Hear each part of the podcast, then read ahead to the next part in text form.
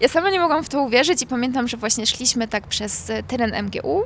E, tam po środku jest właśnie Pałac Kultury, wokół są budynki wydziałów. I nagle Nikita mówi, o patrz, tam będziesz mieszkać. No ja się rozglądam. Widzę ten Pałac Kultury, ale to przecież nie o to chodzi, no to się rozglądam. I on mówi, no tamten budynek, ale ja mówię, ale który? No gdzie? No ten wysoki. Co?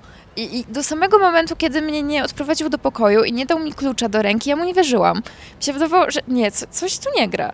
To przecież nie może być prawda, jak ja mam mieszkać w Pałacu Kultury. Five, four, three, two, one. Podcast radioaktywny.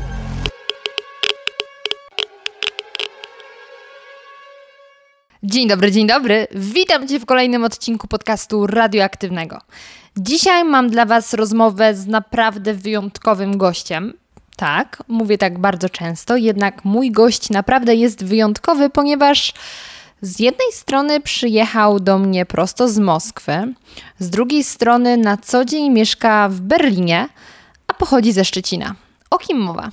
Mowa o mojej znajomej podcasterce, którą właściwie poznałam na Instagramie i nazywa się Natalia Wąsik. O Natalii mogliście już usłyszeć w chyba pierwszym odcinku z serii Co ty gadasz, ponieważ wówczas polecałam odcinek jej podcastu Mojnop, czyli moda instrukcja obsługi, w którym rozmawiała z rosyjskim guru mody. Jednak tym razem to nie Natalia będzie przeprowadzała wywiad, tylko będzie bohaterką wywiadu, a właściwie rozmowy. Rozmawiałyśmy sobie o tym, jak wygląda życie w Moskwie, które stereotypy na temat Rosjan są prawdziwe, a które nie.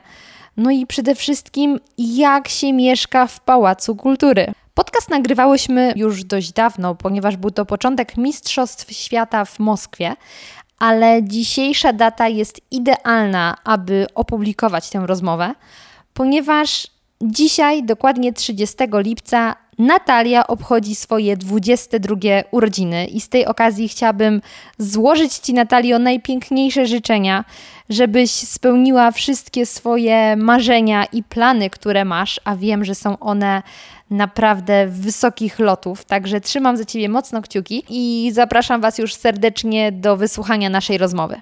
Moja droga, bardzo się cieszę, że jesteś moim gościem podcastu i to po pierwsze dlatego, że opowiesz mi zaraz zajebiste rzeczy, a po drugie, bo jesteś kobietą. A w moim podcaście jest bardzo mało kobiet. I to nie jest tak, że ja ich nie zapraszam. Tylko kobiety nie przyjmują zaproszeń, Naprawdę? bo się wstydzą. A wiesz, w sumie ja nie mam nic do powiedzenia. I tu się pojawia ten motyw, że faceci rzeczywiście są odważniejsi i idą, kurde, ja nie powiem, nawet jakbym miał gadać głupoty, to ci powiem, nie? A kobieta, mm, może nie. Więc apeluję, drogie panie, przyjmować zaproszenia. No, i ta pani przyjęła. Natalio. Natalio, ym, powiedz mi, jaka jest historia Twojego życia? Jak to się stało, że wylądowałaś w Rosji? Teraz mm, jesteśmy oczywiście na, e, pod Pałacem Kultury, na placu Defilat, nie przez przypadek, ale Ty wylądowałaś w Rosji. Jak? Długo czy krótko? Lecisz, jak wolisz. Mamy w czas. W sumie ta historia zaczęła się bardzo dawno temu, jak miałam jakieś no trzy, może cztery, może pięć lat. E, zaczęła się dosyć smutno, bo mój pierwszy kontakt z Rosją wyglądał tak. E, moja babcia w czasie wojny wychowywała się w Rosji. E, no nie chciała tam pojechać, to nie była jej decyzja, po prostu miała trzy lata i do jej w domu e, wpadli żołnierze i tak wyszło. I tak wylądowała w Krasnojarsku. Ale nie był to żaden obóz, po prostu wylądowała w środku tajgi ze swoją rodziną. I tak wyszło i tam spędziła właśnie 6 lat. Pierwszy jej język e, to rosyjski i nigdy nie, nie miała takiego żalu do Rosjan za to, że tak wyszło. No po prostu tak wyszło, historia. Nie rozpamiętywała tego. I dużo historii opowiadała mi z tej Rosji, jak to zbierała jakieś grzyby w tej tajdze, jak kopali korzenie, czego tam nie jedli, co się tam nie działo. I ja wtedy zupełnie nie miałam świadomości tego, co to znaczy być w tajdze, co to, czym była druga wojna światowa. Ja tego nie rozumiałam. I tak mi się wydawało, że to musi być strasznie fajnie. Przede wszystkim. I dopiero... Obóz przetrwania. Powiedzmy. I dopiero później zaczęło do mnie dochodzić, e, że Rosja to trochę co innego. Trochę zrozumiałam też, czym jest ta Rosja, ale z drugiej strony właśnie też nasiąkałam propagandą, którą się w Polsce na Rosję sieje. I, i też czułam takie coś e, Rus, e, Rosja, no to tam to pewnie tylko niedźwiedzi piją wódkę na ulicach. Ale na szczęście wydaje mi się, że właśnie dzięki temu, że babcia dużo mi na ten temat opowiedziała, w pewnym momencie przyszło pod- podjąć mi decyzję, na jakie chcę studia. I, I tak w sumie wyszło, że no, powinnam zajmować się językami. Poszłam na studia, studia rosyjski, włoski i właśnie z taką myślą, że kiedyś do tej Rosji pojadę. I tak się tam właśnie znalazłam. A gdzie studiujesz? W Berlinie, No właśnie, no i teraz wytłumacz, jaka jest logika. Pochodzisz ze Szczecina. tak, Studiujesz w Berlinie rosyjski i włoski. tak. Nie widzisz tego dysonansu? Nie, nie, jakoś, studiować w Rosji, we Włoszech, w Polsce. Nie, pojadę do Berlina. nie, to mi się wydawało jakieś takie oczywiste.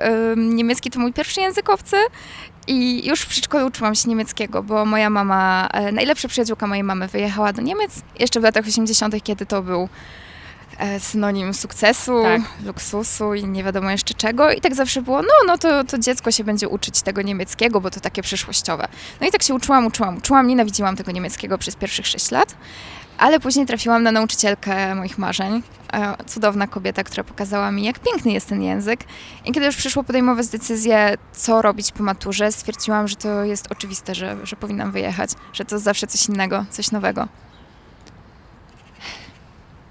Język niemiecki piękny. No, zazdroszczę ci nauczycielki.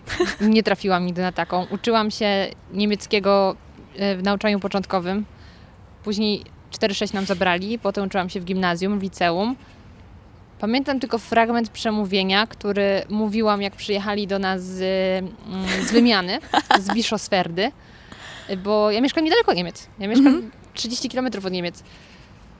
I kurczę, nie znam tego języka. Nie znam. On, on po prostu nie wchodzi. Uczysz się włoskiego, więc wydaje mi się, że zgodzisz się ze mną, że włoski wchodzi. On po prostu mi tak, nie wchodzi. nie Ja nie wchodzi? znoszę włoskiego.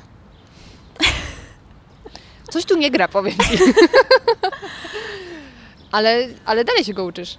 Tak, uczę się, ale nie sprawia mi przyjemności, ale właśnie jeszcze pojadę na wymianę do Neapolu, to tam myślę, że, że samo wejdzie, prędzej czy później. Mi dużo rzeczy samo wchodzi, tak, z pizzą i makaronem.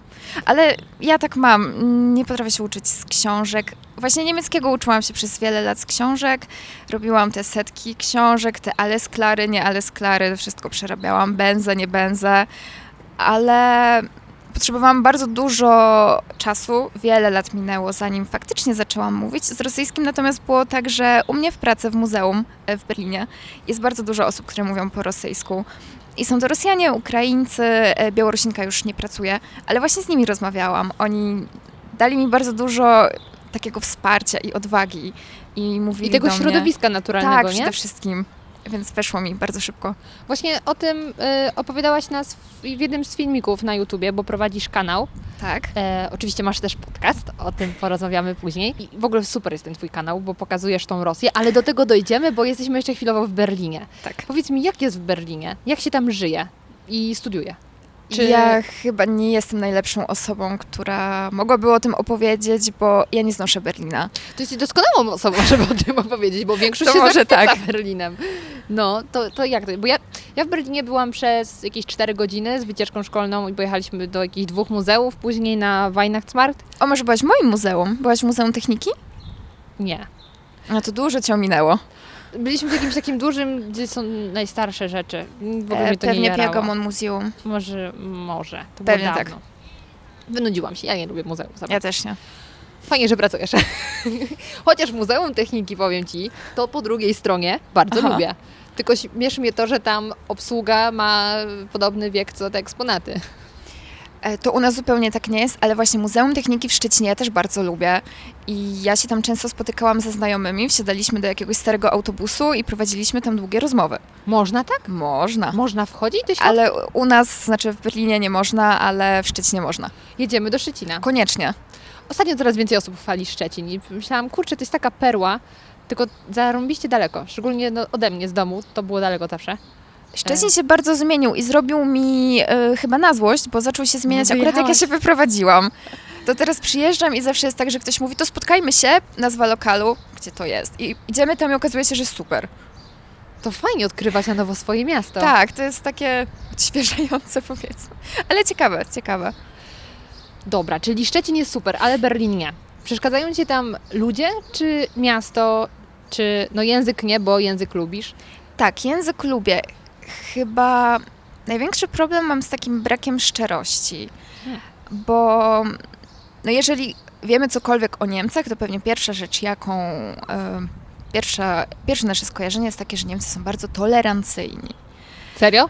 No właśnie nie. Właśnie I- też nie, ja nigdy tak o nich nie pomyślałam. Ale dobrze, to może inaczej. Jak oni chcieliby, żebyśmy my o nich myśleli, Aha. to właśnie, że to jest tolerancja. Niedaleko mojego domu jest nawet kebab, który nazywa się tolerance. Więc możesz sobie wyobrazić. Mhm. Ale to nie ma nic wspólnego z tym, jak jest naprawdę. Mam wrażenie, nie wiem, teraz może zabrzmi strasznie kontrowersyjnie, ale no, jest to moje zdanie. Problem z Niemcami jest właśnie taki, że oni są tolerancyjni, ale wobec jakichś nurtów, które w danym momencie są powiedzmy modne. Uchodźcy. Nie chciałam tak Zum od razu zaczynać, tak, zum Beispiel. Ale za to bycie Polakiem mam wrażenie, że nie jest wcale fajne, bo Polaków ani się nie toleruje, ani się nie jest wobec nich jakimś bardzo serdecznym. Ja często mam wrażenie właśnie, o, że jestem z tej Polski i że ci Niemcy nagle są tacy wielcy. I to, nie wiem, nie mam chyba jakichś kompleksów w związku z tym, ale nie podoba mi się to, nie wiem. Wyszłam z założenia, że jeżeli gdzieś mnie nie chcą, to chyba po prostu nie będę się tam pchać na siłę. To, co mówisz, bardzo mi się pokrywa z tym, czego ja doświadczyłam, bo tak jak wspomniałam, moja szkoła miała tam kontakty takie partnerskie ze szkołą w Biszosferdzie. Mm, Ja, mimo że tego języka nie umiałam, ale w sumie miałam nawet szóstkę, to jest zajebiste. Jeździłam tam na różne konferencje.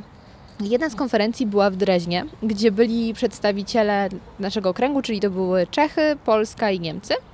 I był taki filmik nagrany o, o tym, tak trochę stereotypowe spojrzenie, co myślimy o danym państwie. Więc Polacy mówili o Czechach i Niemcach, Niemcy o Polakach i Czechach. Czy powiedziałam dwa razy Czechy? No, każdy o każdym, tak. Mhm. I my oczywiście o, Pola- y, o Niemcach powiedzieliśmy, że niemiecka precyzja, najlepsze samochody, porządek, takie, taka odpowiedzialność, prawdomówność. Po czym, słuchaj, Niemcy o nas, no bo Polacy to złodzieje, bo no z Polakami to pewnie dużo wódki piją, to nie ma o czym rozmawiać. O Czechach, o Czeszkach, że to są prostytutki. Tak, I słuchaj, oczywiście. to było, to było spotkanie ludzi, z, moich rówieśników. To ja wtedy miałam z 12 lat. I taki film nam puścili, nie?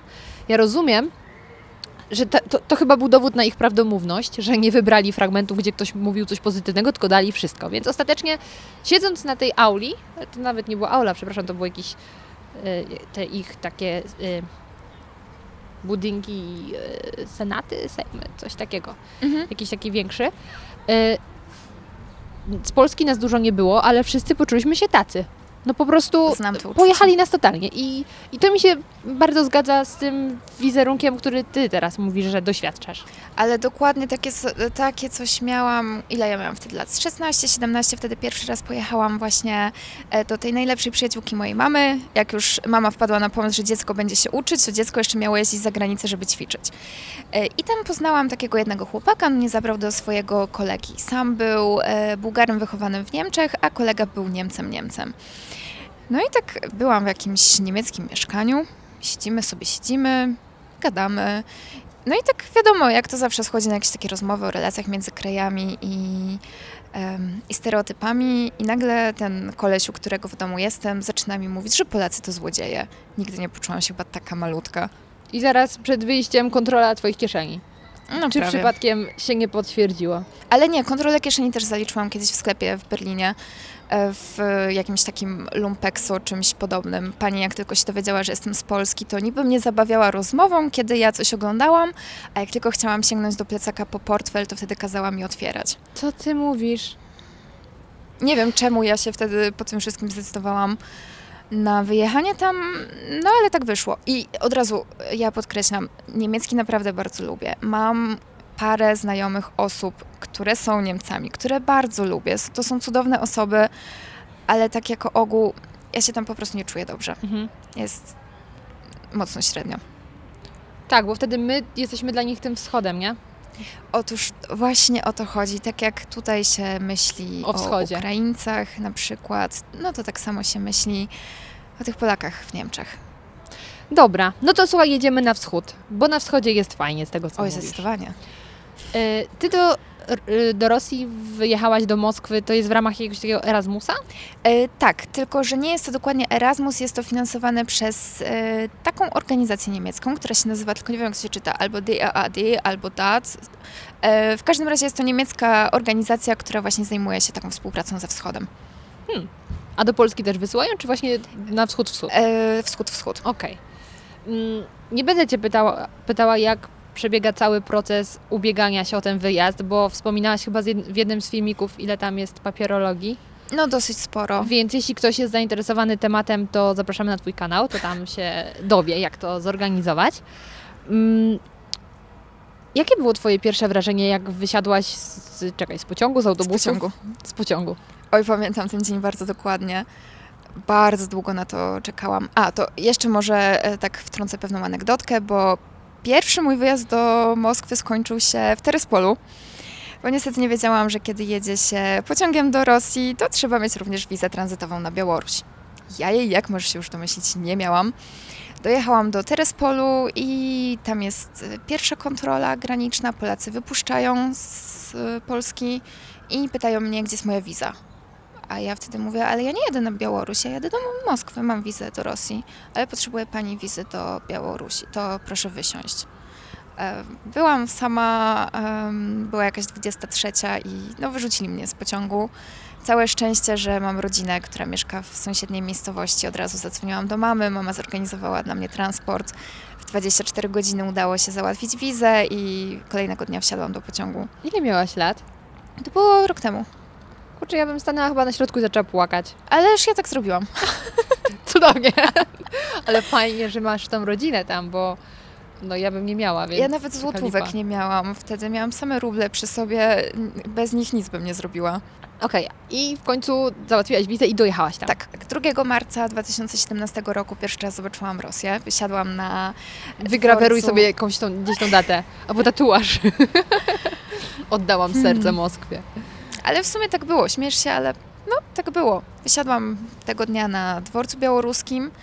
Odebrał mnie kolega, znaczy wtedy jeszcze nie był moim kolegą, po prostu został wysłany, żeby mnie odebrać, później został moim kolegą. Z tej organizacji? Y, On po prostu studiuje na, znaczy teraz już skończył, studiował na MGU, czyli tej uczelni, na której ja byłam. Pamiętam, że wysiadłam i poprosiłam, żebyśmy stanęli i prawie otworzyłam buzię, oczy mi się zrobiły takie wielkie jak jeszcze nigdy i powiedziałam, że tam jest najpiękniej na świecie. Nigdy w życiu nie widziałam czegoś tak pięknego. Ale A co to- konkretnie zobaczyłaś? Nie wiem, to był któryś z pałaców kultury? Nie, tam nie ma nic. Ja po prostu zobaczyłam cerkiew, taką charakterystyczną e, moskiewską architekturę. Wszędzie była cyrylica. E, Uwielbiam cyrylicę. Uważam, że jest bardzo ładna przede wszystkim, a jak się umie ją przeczytać, to jest nawet dosyć zabawna. Ale jakiś ten prąd tej ulicy, ci ludzie, ten rosyjski zewsząd, zakochałam się. To, to był taki strzał i stwierdziłam, że, że to jest moje miejsce. Niesamowite, powiem Ci.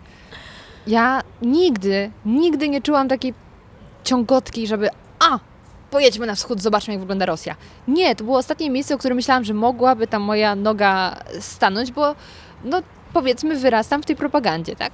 Otóż to. Co prawda mój dziadek zna rosyjski, bo oni chyba mieszkali na terenach obecnej Białorusi, tylko później tam po wojnie przesiedlili, więc ogólnie rosyjski zna i telewizję rosyjską ogląda czasem. Ale ja tylko jak widzę, że jest ta włączona telewizja, to od razu tak mi wiesz, wszystko w środku, nie wiem, buzuje i myślę, nie, ja tego nie będę oglądać. No Czyli- akurat ja na rosyjską telewizję też mam taką reakcję, bo tam mądrego nic nie mówią. Okej, czyli, Więc, czyli to, to się zgadza. To rozumiem. Chociaż no teraz jak popatrzysz na niektóre polskie kanały, E, To podobnie. To podobnie. Em, ale właśnie, do czego zmierzałam?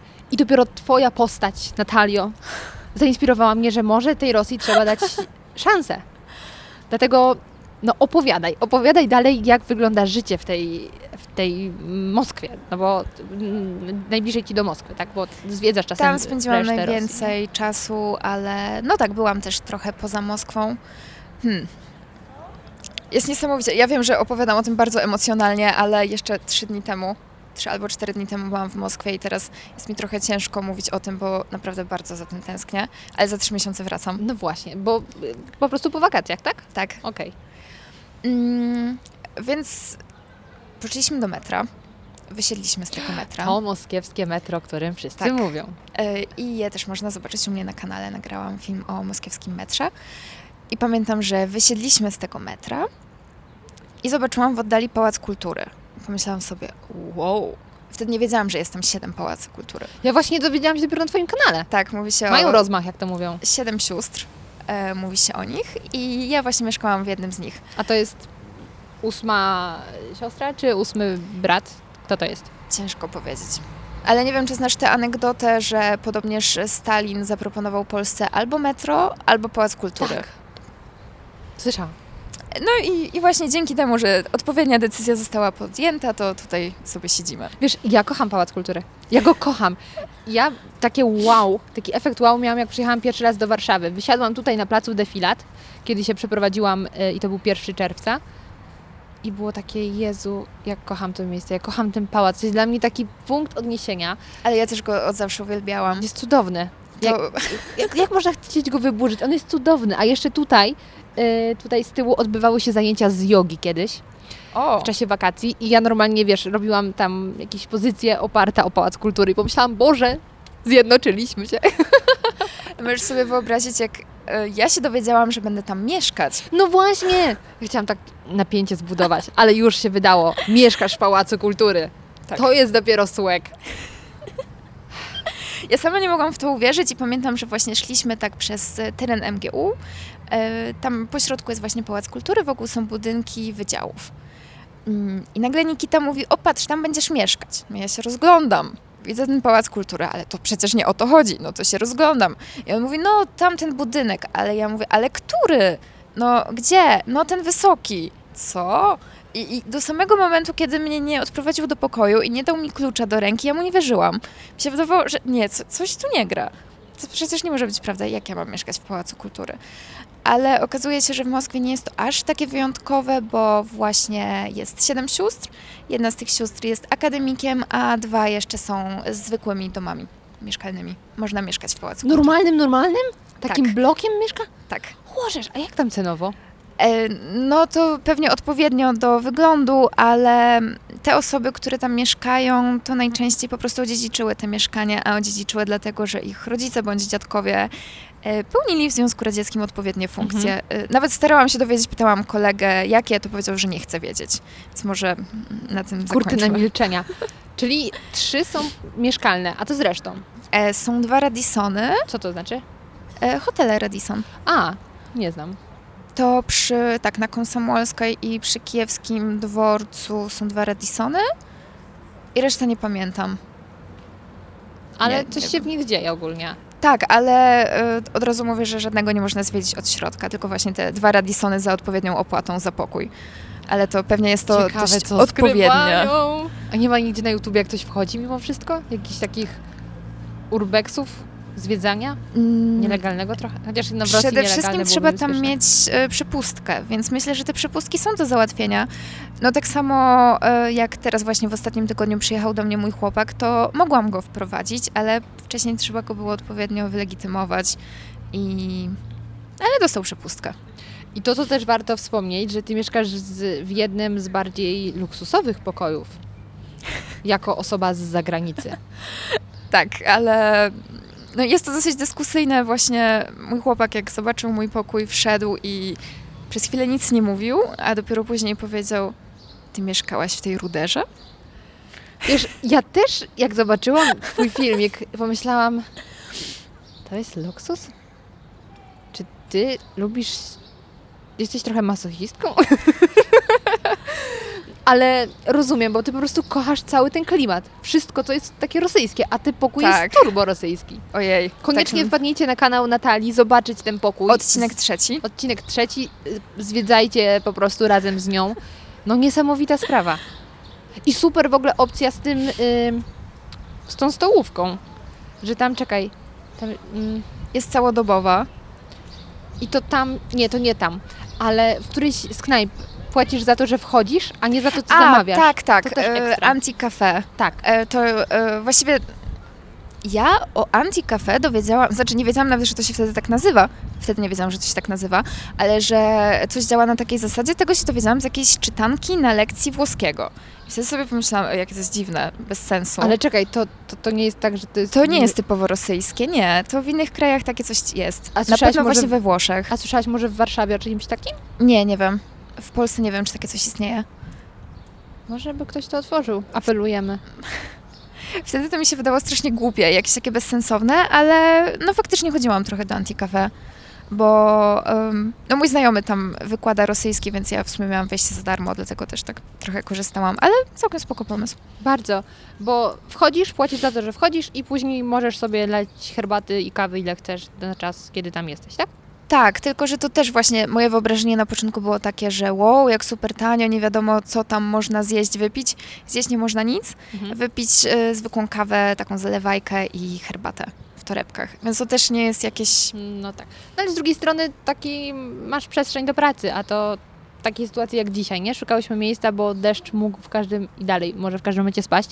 To wtedy płacisz, wchodzisz, nie? Tak jak ty nagrałaś podcast. Tak, to było bardzo Nie praktyczne. podcast, tylko e, film na film. YouTube'a. Tak. Ale właśnie też tak zastanawiałam się nad tym i z jednej strony jest to taka kwestia, że jest to miejsce do pracy, ale z drugiej strony odzwierciedla to też e, sytuację mieszkaniową i relacje międzyludzkie panujące w Rosji.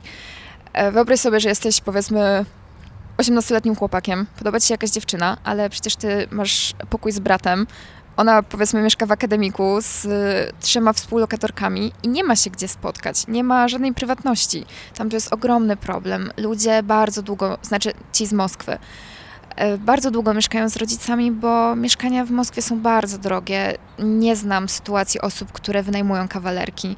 To, to raczej się nie wydarza Mhm. bo no nie, bo nie stać nikogo na to, więc mieszka się albo w akademiku, jeżeli ma się adres zameldowania pozamoskiewski, a jeżeli właśnie jest się Rosjaninem, to najczęściej ląduje się w pokoju wieloosobowym, co, co jest normą. Mm, tylko jeżeli się właśnie jest albo z zagranicy, tak jak ja, albo jeżeli się studiuje na jednym z tych trzech wydziałów, e, które znajdują się w budynku Pałacu Kultury. I nie pamiętam dokładnie, jakie to są, coś związanego z geologią, bo też na samej górze e, mamy muzeum jakiejś tam ziemi moskiewskiej, to się tak nazywa. W sumie byłam tam w środku, ale Nie niezbyt porwało cię. polecam, nie. Mhm. No geologia to tak średnio. Em, zahaczyłaś już o temat tego, że w Moskwie są drogie mieszkania, czyli w ogóle w Moskwie jest drogo. No właśnie nie. No powiem Ci, nawet jak mówiłaś, że coś tam nie jest drogie, jak pomyślałam, to nie jest wcale takie tanie. E, tym bardziej, że oni też chyba mało zarabiają.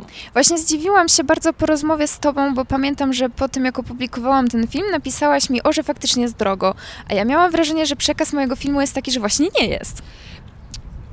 Tylko, że powiedziałaś, że już w miejscowościach poza Moskwą jest taniej.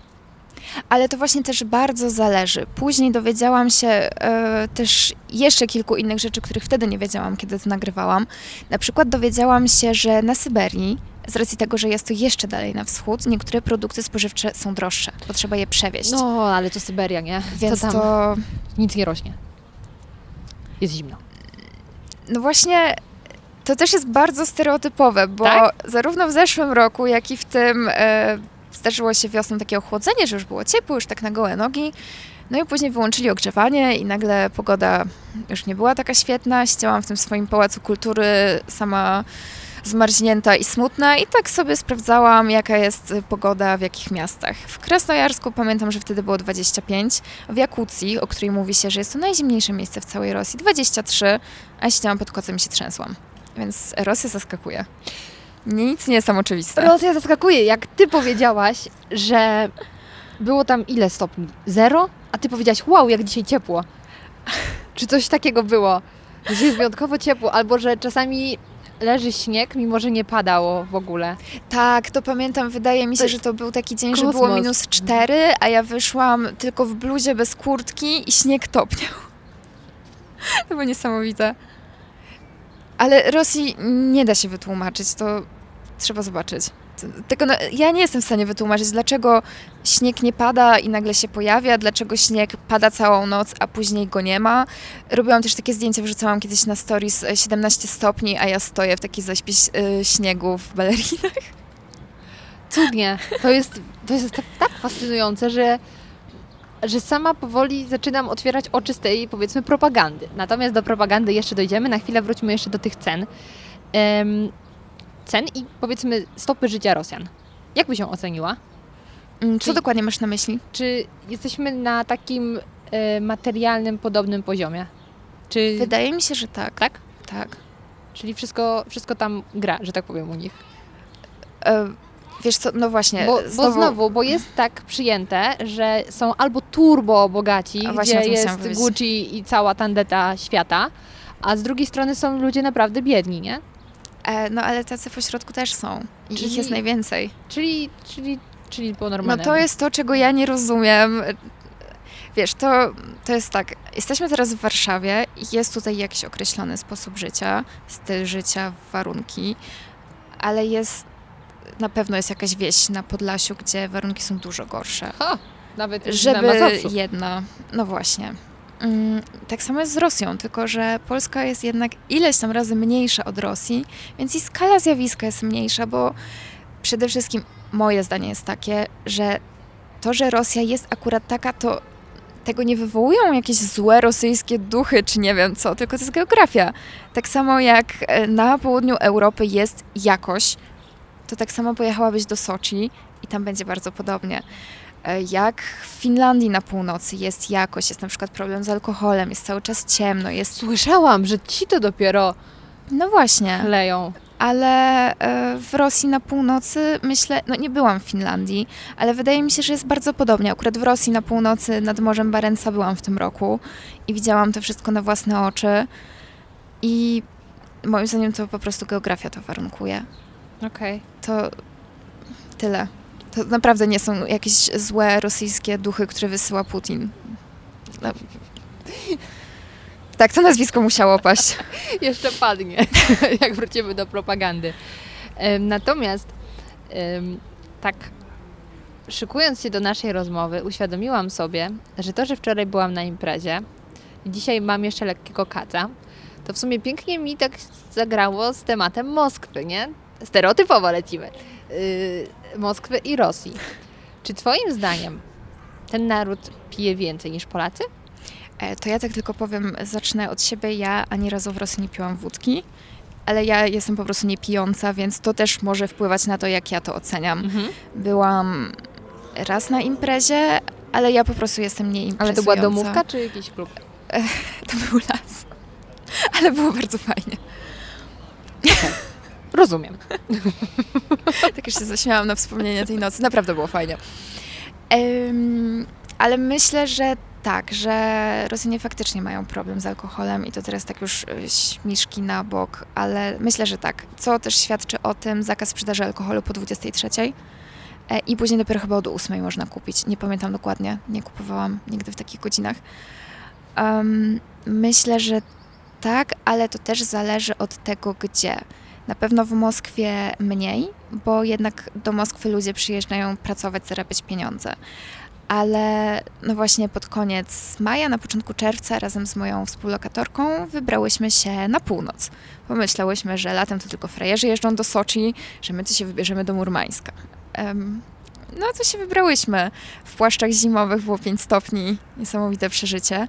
I pamiętam, jak wysiadłyśmy w Murmańsku, przesiadałyśmy się tam na autobus do Teriberki. O Teriberce jeszcze chciałam bardzo opowiedzieć, było to najbardziej magiczne miejsce, jakie w życiu widziałam. Mhm. E, I poszłyśmy właśnie kupować bilety do tej Teriberki. E, otworzyły się drzwi, wszedł jakiś facet i takiego smrodu to chyba jeszcze nigdy nie czułam. Jakby on przed chwilą wziął łyka spirytusu i, i później poszedł kupować bilety. I zdarzało mi się tam na ulicy parę razy czuć zapach po prostu takiego alkoholu, takiego co świeżo spożytego, może tak. Miałyśmy też taką przygodę i tym, że to opowiadam, strzelam sobie chyba w kolano, ale opowiem. E, To już było po tym, jak byłyśmy z powrotem w Murmańsku, wróciłyśmy z Teriberki. Byliśmy strasznie zmęczone i położyłyśmy się spać. A że wcześniej parę dni byłyśmy w Teriberce, na kompletnej wsi, gdzie nikt nie zamyka drzwi, gdzie wszyscy się znają, jest super bezpiecznie. No i my jakoś tak nie pomyślałyśmy, żeby zamknąć te drzwi, a wynajęłyśmy mieszkanie w takim najgorszym blokowisku, taka szara, smutna płyta. E, I wcześniej słyszałyśmy właśnie, że sąsiedzi tak dosyć głośno się zachowują, że tam jakaś impreza się kręci. To był poniedziałek, godzina 16, więc typowa pora na imprezę. I tak się śmiałyśmy, że się zachowują tak głośno, jakby u nas w mieszkaniu siedzieli, że takie ściany cienkie. No i się zdrzemnęłyśmy. Nagle budzi mnie jakiś taki dosyć głośny krzyk. I tak sobie myślę, kurczę, te ściany chyba naprawdę są strasznie cienkie, jakby byli w naszym mieszkaniu. Wtedy otworzyły się drzwi i weszli oni. Ja w swoim łóżku, Kasia w swoim łóżku i nagle do naszego pokoju wchodzi dwóch totalnie nawalonych facetów. My byliśmy takie zaspane. Ja przez chwilę myślałam, że mi się to śni. Nie mogłam w to uwierzyć, co się dzieje. I oni mówią, e, że nie zamknęłyśmy drzwi i żebyśmy zamknęły. I tak najpierw w sumie nie pomyślałam, że oni są aż tacy pijani. Pomyślałam, ja też jestem takim człowiekiem. Widzę kogoś z otwartym plecakiem, o niech pani zamknie, bo coś tam. Więc tak pomyślałam, no może dobro powraca, może akurat wpadli mnie poinformować. Po czym widzę, że jeden z tych facetów kieruje się w stronę łóżka mojej koleżanki i zaczyna na nim siadać. My wyskoczyłyśmy i ja zaczęłam mówić, dobrze, dobrze, dobrze, dziękujemy, to do widzenia. No ale oni, no widać było, że, że jakoś się nie wybierają do wyjścia. I w sumie nie bałyśmy się w taki sposób, że coś nam zrobią. Bardziej się bałam, że oni się przewrócą i że zostaną w tym mieszkaniu. No jeszcze empatia się kurczę włączyła. Ale wiesz, są dwa rodzaje strachu. Jak wiesz, że ktoś może ci coś zrobić, a jak wiesz, że ktoś po prostu jest głupi. No. I nie bałam się, tylko tak po prostu chciałam, żeby oni wyszli. E, no i jeden powiedział, ja chochol, on ruski, czyli tak e, chochol to jest tak trochę obraźliwie Ukrainiec i, i zaczęli coś tam nam opowiadać o sobie. E, zapytali nas, czy chcemy pić z nimi wódkę, na to, że nie. E, czy może byśmy chciały się napić piwa albo koniaku i zaczęli nazywać jakieś tam wszystkie alkohole po kolei, ale my no, nie chciałyśmy z nimi pić. E, I ostatecznie moja koleżanka zrobiła najlepszą rzecz na świecie, czyli otworzyła drzwi, ich po prostu wypchnęła. A jeszcze jak ich wypchnęła, to oni się stuknęli głowami. Mnie to naprawdę śmieszy. Ja wiem, jak powiedziałam to mojemu chłopakowi, to mi napisał, no, typowy dzień w Rosji. Ale wydaje mi się, że to jednak no, był cud, że takie coś zobaczyłam i w sumie z tej perspektywy mnie to bardziej śmieszy, bo jeszcze raz powiem, ja się nie bałam. Ja po prostu się czułam jakoś tak, chciałam, żeby oni stąd wyszli. Chciałam po prostu iść spać. No tak. Ten masochizm by mi tu pasował. Ale powiedz mi, jak obserwujesz ludzi na uczelni, obserwujesz w ogóle Rosjan młodych, to czy oni piją na imprezach jakoś tak szczególnie Mm. dużo? Wydaje mi się, że nie więcej, nie mniej niż tutaj. Ale wiodąca jest wódka, czy też jakieś wino się... E, Myślę, że i to, i to. Nie, nie, nie zauważyłam czegoś, co by mnie jakoś bardzo zadziwiło. Okej. Wydaje mi się, że kwestia alkoholowa to raczej właśnie u osób biedniejszych e, i u osób starszych. To, no tak, no właśnie w takim Murmańsku, gdzie w czerwcu jest 5 stopni, to ja jak rozmawiałam z mamą przez telefon, to się właśnie śmiałam, że zaraz ja zacznę pić, ale mm, kupiłyśmy piwo z myślą zrobienia grzańca, ale jednak em, nawet to piwo we mnie nie weszło. Mhm. Zostawiłyśmy e, puszkę naszym znajomym sąsiadom. Putin w popkulturze, jeśli chodzi o pamiątki. No jak pojedzie się w- do Lwowa, to tam można kupić papier toaletowy z Putinem, no ale to akurat ma trochę inny wydźwięk. Ale w Rosji można kupić e, koszulki z Putinem. Kalendarze z Putinem, matrioszki z Putinem, wszystko z Putinem. Myślę, że ludzie nie kupują ich dlatego, że wierzą w niego jak w Boga, tylko że raczej się tego, z tego śmieją i że to jest takie, założę sobie Putina dla beki. Podcast radioaktywny.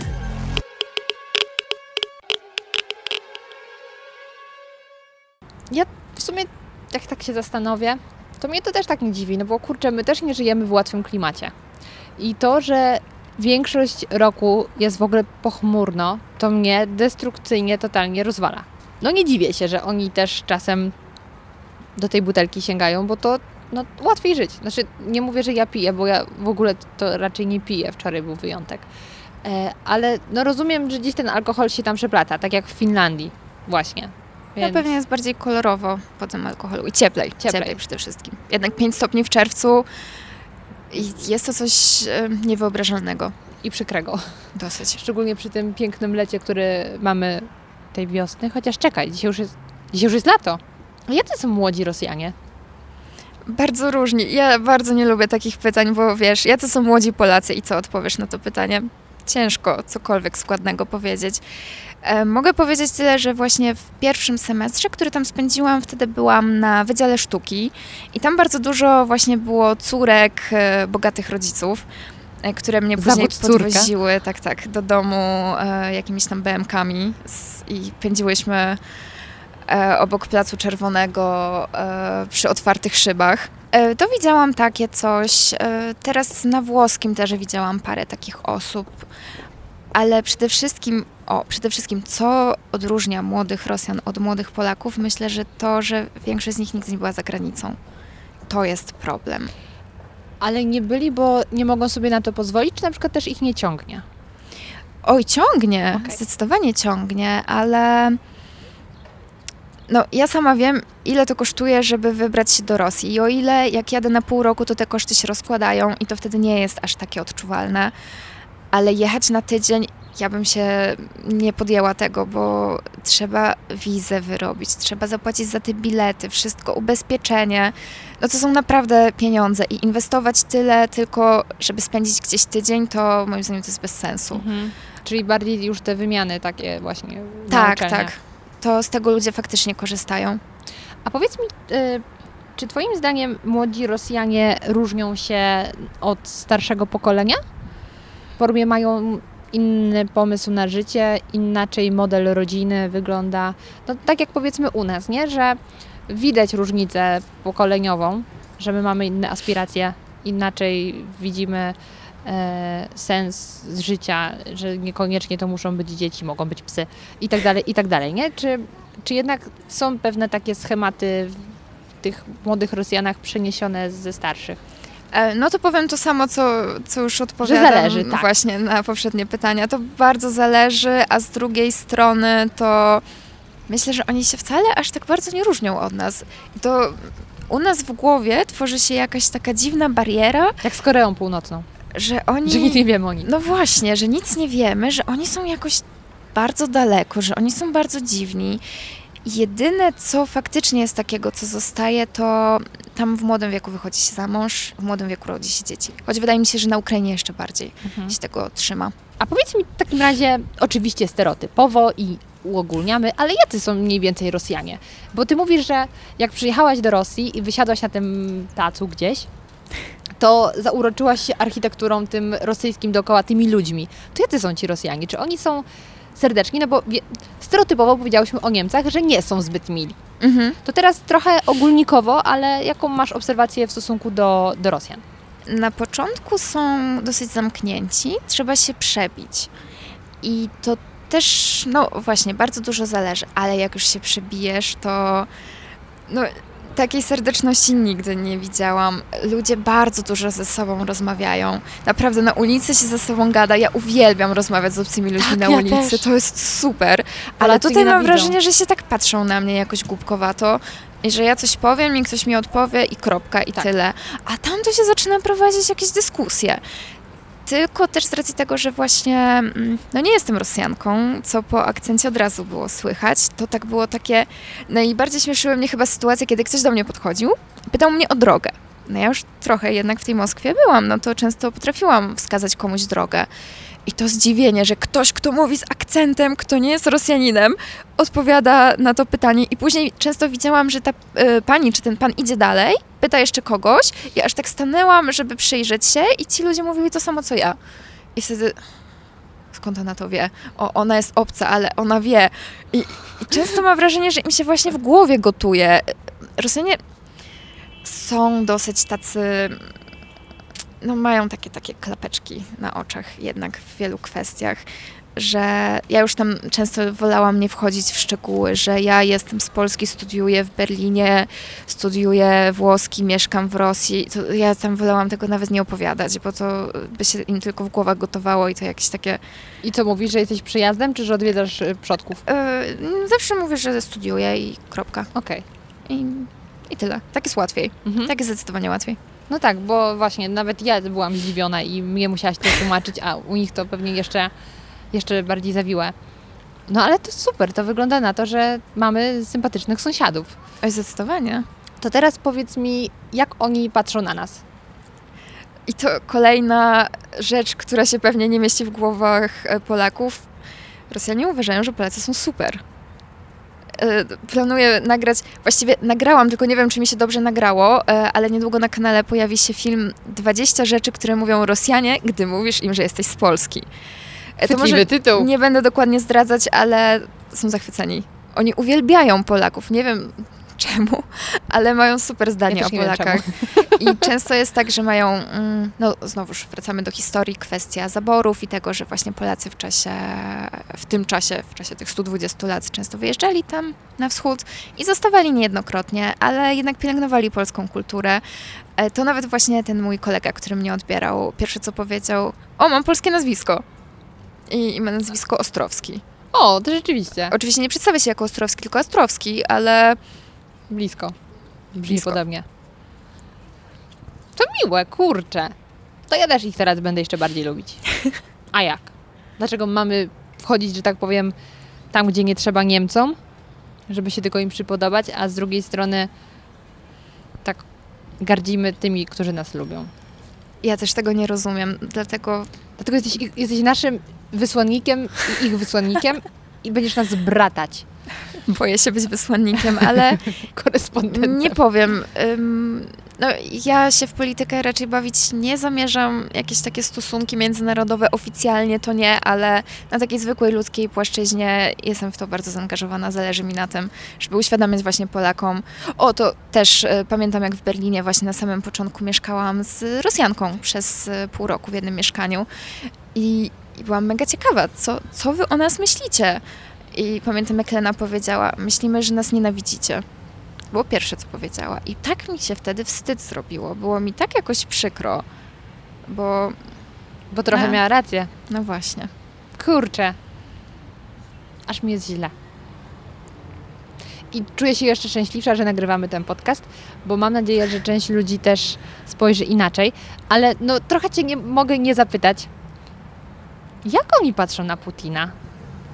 Czy oni naprawdę mają go za takiego, e, takiego swojego wodza, że co on mówi to jest super? Bo Nie. bo wiesz, często w wiadomościach pojawia się, że o, Putin puścił kolejną propagandę, że poszedł, złowił tam wielkiego suma, czy coś tam, nie? Że siedzi na... To tego Na akurat koniu. nie znam. Znam tylko Putina na niedźwiedziu. Tak, no właśnie takie rzeczy. Jak oni na to patrzą? Czy oni się z tego śmieją? Ja uwielbiam ruskich za to, że oni się śmieją i z siebie, i z Putina. Mam wrażenie, że oni się ze wszystkiego śmieją. Mają taki dystans. Myślę, że to jeśli miałam wskazać jedną rzecz, której możemy się od nich uczyć, to właśnie tego dystansu. To jest takie super śmieszne. U nich, no, jest bardzo dużo, no właśnie, Putin w popkulturze, jeśli chodzi o pamiątki. No jak pojedzie się do Lwowa, to tam można kupić papier toaletowy z Putinem, no ale to akurat ma trochę inny wydźwięk. Ale w Rosji można kupić e, koszulki z Putinem, kalendarze z Putinem, matrioszki z Putinem, wszystko z Putinem. I myślę, że ludzie nie kupują ich dlatego, że wierzą w niego jak w Boga, tylko że raczej się tego, z tego śmieją i że to jest takie, założę sobie Putina dla beki i, i tyle. Na pewno są ludzie, którzy w niego wierzą. No to... to- nie powiem, że nie ma, no ale znowu, spójrzmy na sytuację w Polsce. Tak. Myślę, że to wygląda bardzo analogicznie. Że ta sytuacja jest bardzo analogiczna, wygląda to podobnie. Bo na pewno są tacy, którzy wierzą w to, co on mówi, ale większość jednak się z tego śmieje. Jedyne, czego nie jestem pewna, to ja właśnie zawsze miałam wrażenie, że on jest takim człowiekiem, podkreślam, wrażenie, że on jest bardzo świadomy tego, co robi, że on jest, nie jest dobrym człowiekiem, ale że jest tego świadomy. I rozmawiałam o tym... Analogicznie do tego, co dzieje się w Polsce. A tu akurat nie wiem, czy, czy bym tak powiedziała. Bo ja myślę, że też mamy pewną jedną bardzo świadomą, złą osobę. A mi się właśnie wydaje, że on totalnie nie jest świadomy, ale to, to może już bez Okej. nazwisk i nie wchodźmy. Ale właśnie rozmawiałam z kilkoma osobami na ten temat i takie osoby zwykłe w naszym wieku, studenci. I oni mówili mi, że im się wydaje, że on jest zupełnie odrealniony, że jemu przynoszą śniadanie, przynoszą obiad, przynoszą kolację, nastawiają mu budzik i że on po prostu jest, jest. I Okej. tyle. Ciekawe. Więc jeszcze raz powiem, ja się nie zajmuję polityką, nie wchodzę w to, mówię tylko to, co mi się wydaje i co słyszałam. Ja myślę, że teraz pewnie część osób oczekiwałaby, żebym zapytała Cię o relacje między Rosją a Ukraińcami, jak to tam wygląda, natomiast ja Cię o to pytać nie będę, bo ja sama w politykę wchodzić nie chcę. Nie taka jest też funkcja tego podcastu. I bardzo dobrze. Domyślam się, że stosunki są trudne i nie nam o tym dyskutować, więc zapytam Cię o coś zupełnie innego. Ponieważ jesteś podcasterką, masz podcast o modzie, co jest bardzo nietypowe, to jest jedyny podcast o modzie. Y, Póki co. Wszystko podlinkuję, chociaż ja już raz twój, y, twój podcast podlinkowywałam, bo kiedyś wspominałam o nim.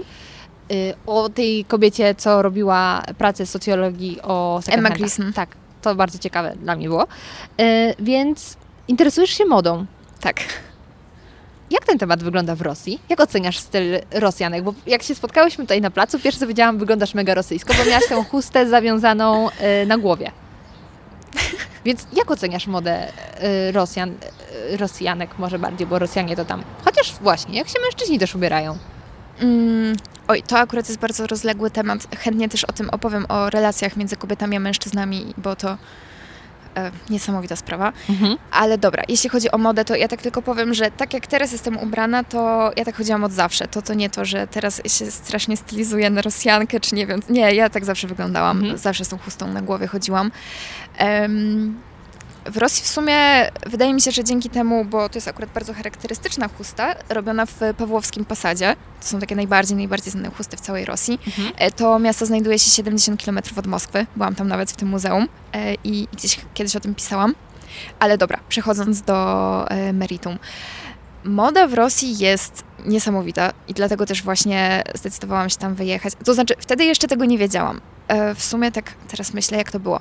A wiem, czemu zdecydowałam się na studia w MGU? Zaczęło się właśnie od tego, że dowiedziałam się, że jest tam kierunek teoria mody. A wiedziałam też wcześniej, że Ludmiła Alabiewa, którą udało mi się zresztą nawet poznać, e, wydaje e, magazyn Teorie Mody od ponad 10 lat i myślałam, że jest to jakoś związane ze sobą. Później się okazało, że są to po prostu zbieżność nazwy, ale nie ma to nic ze sobą wspólnego. Okazało się też, że te studia są płatne i że nie mogę tego studiować, ale dowiedziałam się tego dopiero w momencie, kiedy się tam pojawiłam e, i, i no właśnie. Em, Moda w Rosji, jeśli chodzi o teorię, jest o wiele bardziej rozwinięta niż ta tutaj. W Polsce teoria mody nie istnieje. Są takie osoby jak pani Joanna Bojańczyk, e, pan Piotr Szaradowski, to są specjaliści, pani Dominika Łukoszek, to są ludzie, którzy się znają. Są ludzie, którzy naprawdę się znają, którzy wiedzą, co mówią i którzy paradoksalnie są bardzo ostrożni w mówieniu tego wszystkiego, bo Mm, z panem Piotrem Szaradowskim będę nagrywać podcast za jakieś trzy dni i też ciężko było mi go namówić, bo mówił, że, że on nie chce, żeby ktoś go łapał za słówka, że coś źle powie. Właśnie tacy ludzie tutaj trzymają się bardzo z boku, mimo że mają niesamowitą wiedzę. Natomiast w Rosji są tacy ludzie jak na przykład pan Aleksandr Wasiliew. E, W drugim odcinku podcastu była rozmowa z nim. On jest kolekcjonerem, kolekcjonuje ubrania od początku XVII wieku, organizuje wystawy, jest historykiem, przede wszystkim robi z mody biznes. On wie, jak, jak propagować wiedzę dotyczącą mody, jak przy okazji zarabiać pieniądze. Jest, no właśnie, wspomniana już pani Ludmiła Alabiewa, e, która organizuje co roku w listopadzie w Krasnojarsku e, konkurs dla młodych projektantów. I właśnie teraz tak trochę pracujemy nad tym, żeby kogoś z Polski tam ściągnąć, ale to póki co jeszcze nie wiem, co z tego wyjdzie. Mam nadzieję, że coś wyjdzie. Ja na pewno będę tam w listopadzie właśnie w Krasnojarsku. Tam ta moda żyje, tam się o niej rozmawia. Nie trzeba jej pokazywać. Ale powiedz mi, czyli ta teoria, powiedzmy, wykładana, czyli taka dostęp do tej teorii o modzie, którego w Polsce powiedzmy nie ma, ma odzwierciedlenie na ulicę? E, pytasz o to, jak wyglądają. A, bo chyba o to mnie zapytałaś, a ja tak właśnie. Ale to jest bardzo ciekawe, co mówisz, bo nie, ja sama, ja mimo, że byłam modelką, nigdy modą się nie interesowałam, Mhm. taki paradoks i fascynuje mnie, że inni się tym interesują. I to nie tak, wiesz, polscy projektanci, którzy robią pokazy, coś tam. To, dla mnie to nie jest do końca takie, taka zajawka. Oni po prostu na tym zarabiają, na tej zasadzie, że coś tworzą, ale właśnie zgłębianie takich teorii to dla mnie jest mega ciekawe. No, przy okazji oni też tworzą zjawisko, nie da się od tego odciąć. Tak jak bardzo lubię, e, kiedy ludzie mi mówią, że oni to się modą nie interesują. I oni, oj, trendy to ich ani trochę nie obchodzą. Trendy są zjawiskiem socjologicznym. Tak. Wszyscy jesteśmy tego częścią. Czy chcemy, czy nie chcemy. A moda to tylko odzwierciedla. Nie fascynują mnie ubrania, tylko fascynuje mnie to, jak Zjawisko. właśnie to odzwierciedla nastroje społeczne. Jeśli chodzi o Moskwę, to zdecydowanie zauważam, że ludzie tam się inaczej ubierają. Kobiety tam są bardzo zadbane. Naprawdę wyglądają pięknie. Są, no, są właściwie takie dwa typy rosyjskiej kobiety. Jedna to taka typowa modelka, no taka Natalia Wodianowa, piękna jak laleczka z porcelany i naprawdę tam co druga dziewczyna tak wygląda. Właśnie, dlaczego Rosjanki są od nas ładniejsze? One są takie piękne, ja się tam cały czas oglądałam za jakimiś dziewczynami, aż mi było głupio. A to właśnie zaraz przejdę do tego, że one myślały, że ja się oglądam za ich chłopakami. Ale Okej. to, to tak buduje napięcie, ale zaraz, zaraz Do relacji damsko-męskich dojdziemy. Ale tak, zdecydowanie kobiety tam są o wiele bardziej elegancko ubrane, choć z drugiej strony wydaje mi się, że tak stereotypowo one się tam jeszcze bardzo starają. Znowu trochę relacje damsko-męskie. Mhm. Jest tam zdecydowanie... No w sumie pojechałam tam prosto z Berlina, to może dlatego miałam taki kontrast, ale w No, Berlinie Berlin prawie hipsterzy, nikt nie chodzi nie? na obcasach. Tam, no, siedzisz w metrze i, i może z jedną osobę zobaczysz na obcasach dwie. W Rosji tyle kobiet chodzi na obcasach i to takich cieniutkich, cieniutkich, cieniutkich. Podziwiam to. Ja się Ja tego nie rozumiem, mi by się nie chciało. Mnie też. Poza tym, jak, jaka się wolniejsza robisz. Oj, zdecydowanie szybciej możesz iść, możesz uciec, jak ktoś cię będzie gonił. A szpilki, no, no nie. Dobrze, że jestem wysoka, to nie muszę ich nosić. Ale mm, powiedz mi, wyglądają elegancko, ale wyglądają na takie bizneswoman? Nie, nie, nie, po prostu elegancko. Wspólny element to są właśnie te chusty. Ja mam takie dwie, mam jedną jedwabną i taką Weź wełnianą. trochę tą ulicę fotografuj. Dobrze, obiecuję, będę. Dziękuję. Na Instagramie i wtedy wszyscy zobaczą. Ale mam problem z tym. Chciałam, e, wymyśliłam sobie właśnie, jak tylko przyjechałam, jak e, jeszcze było zimno, kobiety tam noszą niesamowite czapki. Ale takie ładne, nie jest tak jak tutaj, e, nie założę czapki, będę wyglądać jak kartofel. Tylko one tam noszą takie czapki, że z modelek się robią, nie wiem, no nic tylko właśnie robić im zdjęcia i wieszać w galeriach, ale głupio mi jest. Tak powiedzieć, przepraszam, mogę zrobić pani zdjęcie. No i tak się, mm, To z przyczajki. ale z przyczajki to głupio. No to rób oficjalnie. Powiedz, że ktoś wygląda pięknie i cię zainspirował. I myślę, że po takim komplemencie, jak zobaczysz, że nie jesteś żadnym złym człowiekiem, możesz w, w zamian dawać czekoladkę jeszcze. O, ale to nie głupie. A widzisz? Dobrze, że się spotkałyśmy. Aha. To będę o tobie myśleć, jak będę to robić. Jakbyś rozdawać czekolady na ulicy. Tak, będę rozdawać takie alionki. Ale dobrze, no to, to bardzo fajnie, że kobiety tam tak o siebie dbają. No, pomijają aspekt, że też ym, ubierają się, tak jak mówisz, starają dla mężczyzn, No właśnie. ale z niestety. drugiej strony albo się ubierasz dla mężczyzn, albo dla innych kobiet. Nie ubierasz się tak naprawdę dla siebie. W No zależy, mierze. jak na to patrzę. Znaczy nie powiem, żebym ja była najbardziej wyzwoloną osobą na świecie i nagle próbowała łamać wszystko i mówić, że, że nie, nie, nie, że mnie to nie dotyczy. Nie wiem, chyba nie zastanawiam się nad tym za bardzo. Znaczy, bo wiesz, ja też bardzo lubię minimalizm, klasykę i specjalnie się nie stroję, nie lubię.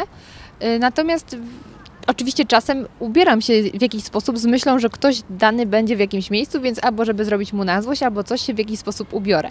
Ale mówi się, że kobiety jednak częściej ubierają się dla innych kobiet, żeby wyglądać na zadbaną i nie odstawać od innych, niż właśnie dla mężczyzn, bo mężczyźni podobno, tak mówią, kochają nas praktycznie nieważne w czym jesteśmy, że nawet czasem jest lepiej jak nie mamy czerwonej szminki, bo jest niepraktyczna. Więc wiesz, No, Jesteśmy zjawiskiem, e, zjawiskiem, jesteśmy zwierzęciem stadnym i, i właśnie to wszystko tworzy to zjawisko. tak, żeby się dopasować w jakiś sposób, nie odstawać, Albo dopasować, albo właśnie wyróżnić. wyróżnić właśnie. Dobra, to teraz relacje damsko-męskie. Kącik. Oj, to jest poezja. To jest naprawdę poezja. Ja nie mogę zrozumieć tego, czemu te piękne kobiety, które są mądre, piękne, ogarnięte, czemu one chcą spotykać się z tymi facetami Rosjanie. Ja nie chcę być teraz jakoś bardzo niemiła, ale Rosjanie są tak niezadbani. Oni. No, takie brzuszki wszyscy mają, takie typowe wcale o siebie nie dbają, chodzą w takich powycieranych rzeczach, takie za krótkie koszulki, te brzuchy im wychodzą. E, okropne, naprawdę okropne. E, Rosjanie no, no straszni są. Chyba nigdy nie widziałam na ulicy jakiegoś kolesia, o którym sobie pomyślałam, hmm, Czyli nasi panowie tutaj mogą czuć się trochę dowartościowani, że Polacy całkiem nieźle o siebie dbają. Oj, to zdecydowanie. W porównaniu do Rosjan zdecydowanie. Piąteczka, panowie. Piąteczka.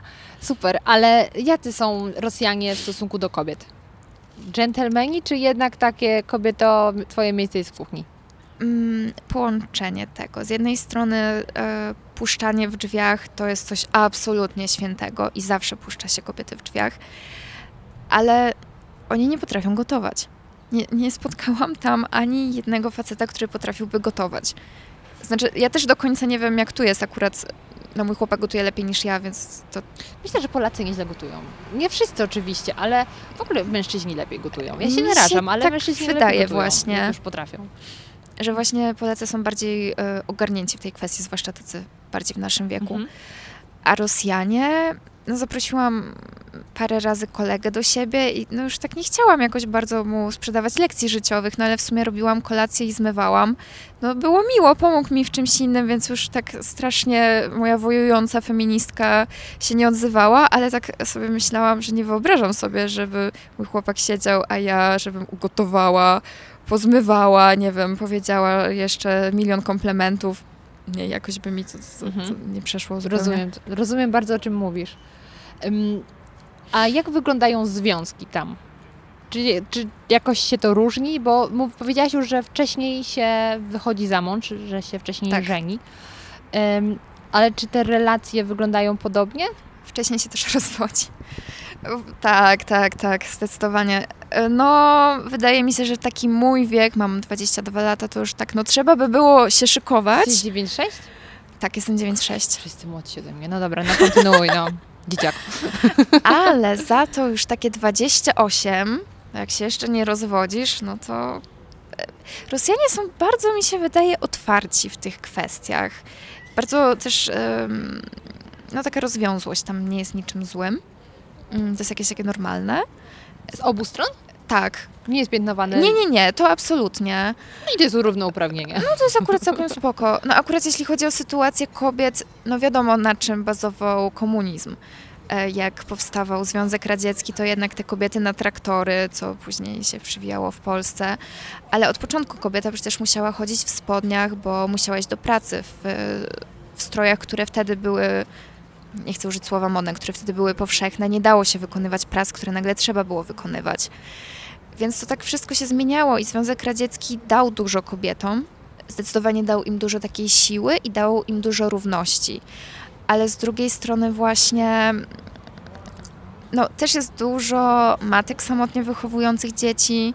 To, to nie jest jakąś rzadkością tam, to się po prostu zdarza.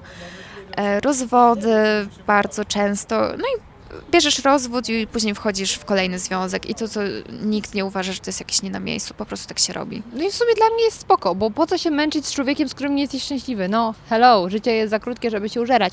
Natomiast to, co powiedziałaś o tym, że kobiety są silne, kobiety na traktory, dokładnie przypomniało mi rozmowę z pewnym Włochem, który mm, ogólnie już miał trzy dziewczyny Polki e, i on pozwolił sobie na wydanie takiej pewnej opinii na nasz temat, że my jesteśmy takimi diabłami w skórze aniołów. Że mm, że niby fajnie, fajnie, ale jesteśmy takie zimne. Nie mamy w sobie tyle e, takiej otwartości, takiej namiętności, jak na przykład Włoszki czy Hiszpanki. Ja mówię, stary, ja ci coś wytłumaczę. Po pierwsze, zależność historyczna. Po drugie, warunki atmosferyczne. Bo kurna, jak można porównywać kobietę na Sycylii, która ma 365 dni w roku słońce, przepraszam, jeśli 360, z Polką, która się użera z zimą, jesienią i ta, te wahania nastroju sama po sobie wiem, że są duże, to po pierwsze primo, a po drugie u nas kobieta musi mieć jaja. Kobieta musiała przez historię właśnie y, utrzymać, utrzymać, prowadzić rodzinę, pójść do pracy właśnie na traktory, i być twardą babą. I nie miała czasu, żeby być lolitką, kokietką i uwodzić mężczyzn. I może to i dobrze. I może to i dobrze, tylko wiesz, gościu mi mówi, że on już w ogóle wszystko wie na nasz temat, że w ogóle... biedny. No biedny, słuchaj, on w ogóle powiedział mi, że y, Polki mają y, każda jakieś problemy psychiczne. Ja mówię, stary, czym ty do mnie mówisz? Może w Rosji by mu się spodobało. One to tak, tak by wzięły takiego Iwanka na kolanka, położyły, tak głaskały po główce, mówiły, że Iwanek jest najpiękniejszy na świecie. O, Czy jakiś tam inny. no Iwanek Nie to chyba kto. taki, naj... jeszcze jest ten, Olek. O, nie wiem, jak się W sumie bardziej popularny, to bym powiedziała, że Siergiej. Siergiej, to prawda, tak. No i ja powiedziałam, słuchaj, ale w jakim sensie mamy problemy psychiczne? No, że zawsze każda coś tam ma. I w ogóle macie e, bardzo często problemy z, z wyglądem swoim. To znaczy, że wyglądem. macie e, kompleksy. Ja mówię, słuchaj, tu się akurat mogę w miarę zgodzić, że kobiety w Polsce ciągle są niepewne siebie i ciągle by coś zmieniły, tutaj kilogram mniej, kilogram coś tutaj ten, ale, ale to nie jest tak, że my się jakoś specjalnie różnimy od kobiet w Niemczech, moim zdaniem, że one też mają jakieś kompleksy. No w Niemczech to też jest jeszcze trochę inaczej, bo no tam kwestia e, płci jest teraz dosyć, no takim tematem na czasie.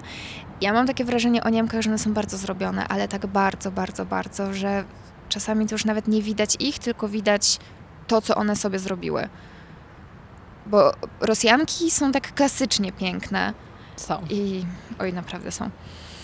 A Niemki właśnie dużo muszą na siebie nałożyć, żeby, No tak. żeby cokolwiek e, To też zawsze było śmieszne, jak właśnie była ta wymiana, to było widać, kto z Niemiec. Oj tak, ale to ja też No. jestem z y, przygranicznego miasta, więc wiem o co chodzi. No właśnie. Um, zahaczmy jeszcze o temat jedzenia. Jak kuchnia nasza się różni? Czy się różni istotnie? Mm, ciężko mi powiedzieć, może tak znowu wspomnę tego mojego chłopaka, ale to w sumie dlatego, że to było na świeżo, bo ja jednak pierwsze moje wrażenie o Rosji, to to było już jakieś takie półtora roku temu, więc ja też do końca nie pamiętam. A on właśnie w zeszłym tygodniu, czy dwa tygodnie temu już, pierwszy raz był w Rosji, miałam na świeżo wszystkie jakieś takie pierwsze jego wrażenia i pamiętam, że jak mu opowiadałam o tym, co tam może będziemy jeść, to on mówił, łe, beznadziejne, że, że to wszystko takie samo.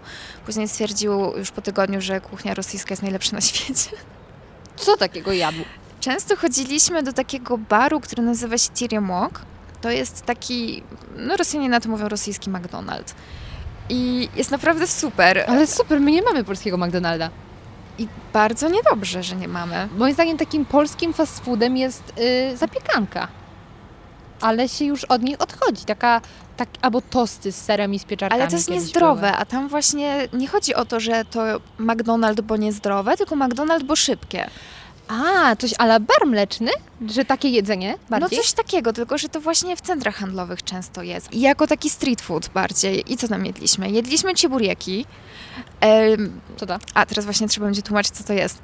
E, cieburieki powiedzmy to jak taki, wygląda to jak pierogi, tylko że je się tak maksymalnie jednego i on jest taki duży, e, z takiego ciasta jakby francuskiego i w środku może być albo mięso, albo, albo ser, albo Coś a la ziemniaki. Tylko z innego ciasta?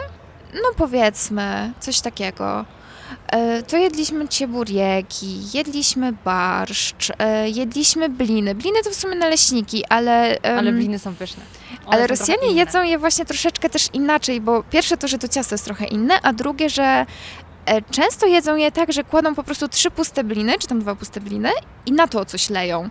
I, i mi się to wcześniej wydawało jakieś takie strasznie dziwne, po co tak robić, ale mm, to, to ma sens. Mhm. To zdecydowanie ma sens. A jadłaś kawior? E, Ja nie jem mięsa, więc nie, nie jadłam. A, a jest tak rzeczywiście, że wszyscy go jedzą? Że jest taki dostępny?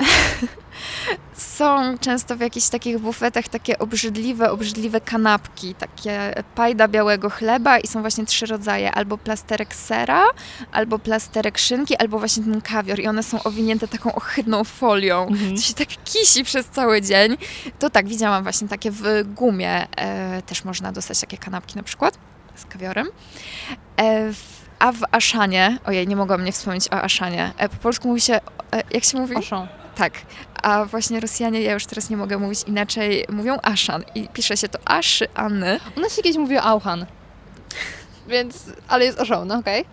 ale to, to nie to, że oficjalnie tak było, a u nich to jest oficjalnie Aszan. Pisze Okej. się naprawdę Aszy Anny. Bo pewnie się trochę z Saszan, Saszą kojarzy. I to tak bardziej... O tym akurat bym nie pomyślała, ale po prostu jest Aszan Mhm. i Rosjanie nawet stworzyli przymiotnik, mówi się o aszańskich cenach. Uwielbiam ich za to. Są Super. cudowni. I właśnie Aszan to jest e, miejsce, do którego jeżeli kiedykolwiek pojedziesz do Rosji, na pewno tam trafisz, bo w Aszanie jest wszystko. I a propos kawiaru, to właśnie chciałam powiedzieć, że tam w Aszanie można dostać e, kawior i te tańsze są po prostu w takich słoiczkach, a droższe są w słoiczkach zamykanych na taki kluczyk. Say what? Ale w zeszłym roku było tego więcej, teraz już trochę odeszli. Na przykład nie można było kupić e, gumy do rzucia, niezamkniętej na kluczyk. Były opakowane, tak Ja chcę powiedzmy, to po, zobaczyć. mam gdzieś zdjęcie, jak znajdę to ci Super. podeślę. Opakowane tak po kilka sztuk, po, po pięć powiedzmy i brało się takie pudełeczko do kasy i tam się mówiło ile się tego chce, pani ci dawała, resztę zamykała i, i z powrotem. Zajebiste. Dobra, ale co jeszcze jadłaś? Co takiego się tam dobrego je? Mm, nie mogłam nie wspomnieć o kutabach. Wiem, tego nie ma nigdzie w Polsce. Właśnie Kasia, moja współlokatorka, rozkochała mnie w kutabach i stwierdziłyśmy, że kiedyś otworzymy kutabiarnię w Polsce. Co to jest? Mariusz powiedział, że to jest naleśnik, ale to totalnie nie jest naleśnik. To Mhm. wygląda powiedzmy jak taka tortilla, taka złożona na pół, tylko że zamknięta. To też no, kształt takiego pieroga, ale ciasta są zupełnie inne i nadzienia są zupełnie inne. I w środku jest, e, oni zawsze mówią na to zielenina, czyli taki wymieszany... E, o, mówiłam Ci, że zapomniałam słów i teraz właśnie to nastąpiło. Ukrop to jest e, koperek, Mhm. koperek, pietruszka i jakiś tam szczypiorek, to jest Mm. takie, takie posiekane, wymieszane, to to jest kutep z zieleniną albo z serem. I słyszałam, że z mięsem też są, ale akurat w tym barze u mnie na uczelni nie było z mięsem. Co jeszcze jedliśmy? O, jest jeszcze okroszka. E, a kroszka to powiedzmy wymieszanie żurku i z chłodnikiem. Wiem, to brzmi bardzo dziwnie, ale to jest po prostu chłodnik na kwasie. Jest Mhm. bardzo dobry. To pewnie też zdrowe. Tak, właśnie o to chodzi, że ta kuchnia jest dosyć zdrowa. Mhm. No i, o, i przede wszystkim najważniejsze w Rosji są oczywiście kiszonki. A, kocham. Ale nie to, że kiszona kapusta czy kiszone ogórki, to jest, to jest dla słabych. Kiszone winogrona się tam je. Kiszone pomidory takie małe. A jest kiszony e, czosnek? Tak. Kolega mi ostatnio o nim mówił, że z Ukrainy chyba ktoś mu przywiózł pędy czosnku kiszone, coś takiego. A ja często, jak moja mama robi ogórki, to ja wyjadam sam czosnek i go jem tak sam, Z sam. ogórku. A. Jest bardzo dobry. Muszę spróbować w takim razie. Ale tak, w Aszanie można kupić sam kiszony czosnek. Właśnie podobno Kiszona dobry. żurawina jeszcze tam była. Oj, czego tam wszystko Ej, tam można kupić czy kiszone. u nich McDonali- McDonalizacja też taka nastąpiła? Jest dużo fast foodów takich zagranicznych? Czy trochę się obronił ten rynek? Em, Na taki tradycyjny. Jest McDonald's, jest KFC, jest Subway, e, jest e, Burger King, to się Mhm, tak, Burger mhm. King, więc to wszystko jest. E, I z tego, co słyszałam, czytałam ostatnio jakąś ciekawostkę na temat Rosji, że Rosja jest jedynym krajem na świecie, gdzie w McDonaldzie można zjeść bułkę z krewetkami. Więc tak. Zjadłabym. Lubię krewetki. Em, ale oprócz tego są właśnie takie rosyjskie fast foody, e, jak Tirimok i kroszka kartoszka. Kroszka kartoszkę też bardzo lubię. Z ziemniakami też? Tak. Super, E, kocham Kroszka ziemniaki. to jest, jeśli dobrze pamiętam, kruszyna. O, super. Powiem tak. Myślę, że cel tego podcastu został osiągnięty, bo zachęciłaś mnie i otworzyłaś mi oczy na Rosję, na Rosjan. I mam Czuję nadzieję, taką moc. Czujesz tą moc, Tak. prawda? Jesteś tym wysłańcem, mówię ci. To teraz powiedz proszę wszystkim, gdzie mogą znaleźć Ciebie, Twoje dzieła twórcze, szczególnie teraz, kiedy jest mundial. No właśnie teraz przez ten mundial, no mam nadzieję, że to jednak coś, e, że ta miłość dzięki mundialowi postąpi. Tak, tak jeszcze a propos mundialu. Dobrze, gdzie mnie można znaleźć? E, mój blog, mojnop.com i tam są treści głównie związane Yy, z modą. Rozszerzmy skrót. E, Mojnop, czyli moda, instrukcja obsługi. I Tak. tak. też nazywa się mój podcast, który dostępny jest na Spreakerze i na YouTubie. I oprócz tego jestem też e, na YouTubie i tam pod moim imieniem i nazwiskiem Natalia Wąsik. I możecie też po prostu wpisać e, vlogi z Moskwy albo Natalia Wąsik i, i wszystko wyskoczy. A ja wszystko jeszcze podlinkuję, żebyście mieli ułatwiony dostęp. E, bardzo Ci dziękuję. Bardzo dziękuję. Fantastyczne rzeczy mi opowiadałaś. I cóż, życzę Ci, żebyś może kiedyś zamieszkała w Rosji. Chciałabyś? Właśnie nie wiem. E, Problem z Rosją jest taki, że ona bardzo uzależnia i Ja już wpadałam tam w takie stany ekscytacji, gdzie podobało mi się wszystko. Ja nie mogłam w Rosji spać, bo wszystko było takie ekscytujące, takie wspaniałe, takie niesamowite, że już mnie wieczorami po prostu bolała głowa od tego przypychu. To już jest creepy. To nie mieszkaj tam. To zostań w Polsce, żebyś mogła narzekać na to, jak jest w Polsce. Ale będę tam wpadać na pewno. I ja przede wszystkim bardzo dziękuję i jeszcze tylko chciałam powiedzieć, że jak się umawiałyśmy na nagranie tego podcastu, to było parę miesięcy temu, tak się zastanawiałam, zgodzić się czy się nie zgodzić. I pomyślałam, że jak się zgodzę, to wtedy będzie jeden odcinek mniej do posłuchania. I tak pomyślałam, kurczę, może jednak nie, ale, ale jednak się cieszę, że się zgodziłam i, Też i się czuję bardzo tę moc. Tak, i odsłuchaj ten odcinek. Dobry jest, mówię Ci. Dobry Tak? odcinek. Mówisz? Mhm. Polecam. No to, to może się skuszę. Dziękuję Ci bardzo. Dziękuję. I jak wrażenia? Jestem przekonana, że nieco innym okiem spojrzysz na Rosjan, na Rosję, na Moskwę. Mam nadzieję, że również będzie to takie bardziej przychylne oko, bo wydaje mi się, że nasi sąsiedzi są jednak niedocenieni przez nas. Mm, Także dajcie mi znać, co sądzicie na ten temat, jakie wy macie zdanie o naszych sąsiadach, o Rosjanach. Może byliście w Moskwie, może coś was zaskoczyło. Możecie do mnie pisać na adres podcastradioaktywny.gmail.com, zostawiać y, komentarze, oceny w iTunes. Będę wam za to bardzo wdzięczna. No a także pisać do mnie na Instagramie. Mój nick to zmaczne.go. Odpisuję na wiadomości prywatne, także śmiało. Na koniec zapraszam Was jeszcze raz serdecznie do odwiedzenia podcastu, kanału na YouTubie Natalii. Wszystkie linki znajdziecie w opisie do odcinka. I cóż, do usłyszenia już niedługo.